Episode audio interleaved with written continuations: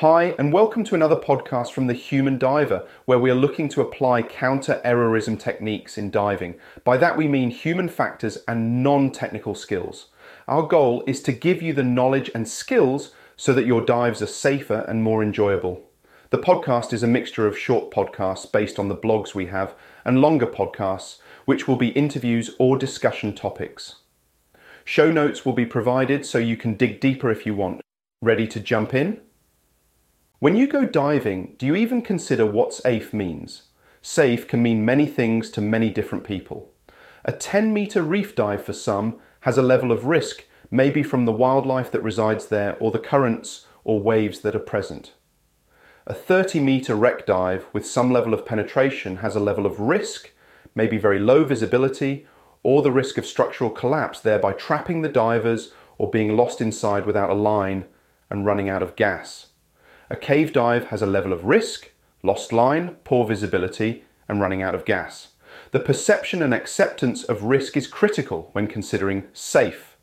The acceptable level of risk is down to each of us at the time, given our training, skills, and knowledge. What about when we have no experience? When we are a novice, we have no concept of what an acceptable level of risk is. We'd like to think it will be close to zero, and we will believe that the instructor and or dive center is managing the risk for us. And besides, if anything goes wrong, we've got insurance to recover the situation. And if you are in the US, you can likely sue someone. But what does safe look like in reality?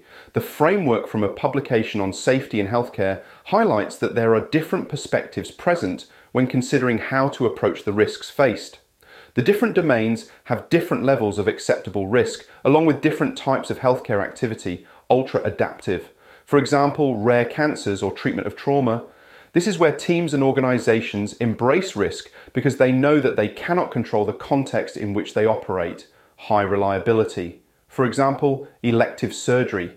This is where the focus is on risk management because there is an inherent risk that should be controlled through processes and procedures. Ultra safe. For example, medical laboratory or blood transfusion.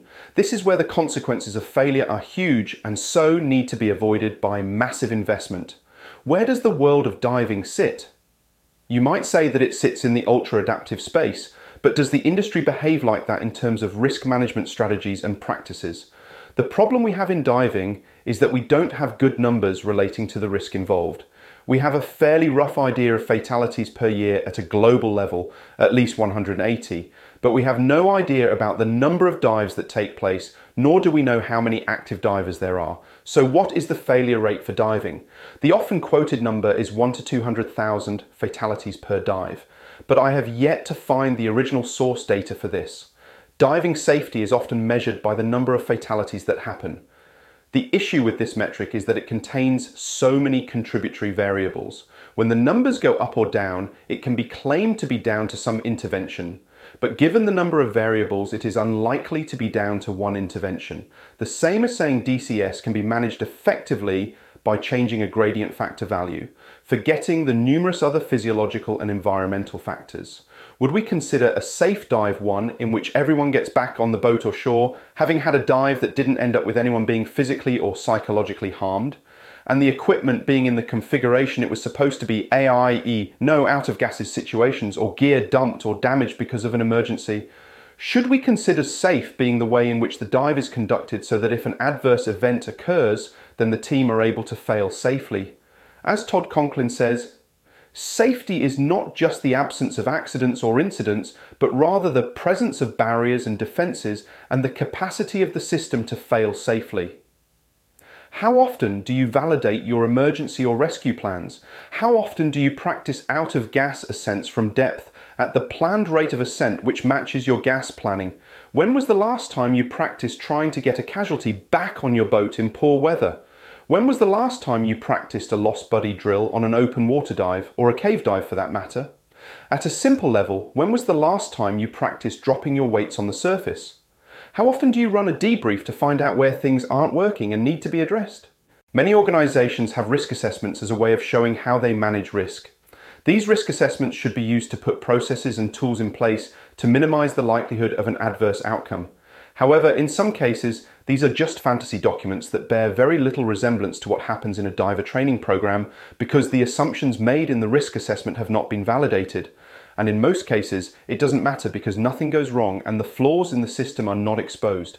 While it doesn't matter for that time, it sets the team or instructor up for failure in the future because they are creating a false sense of security that the paperwork matches reality and they are covering the risks that might be realized.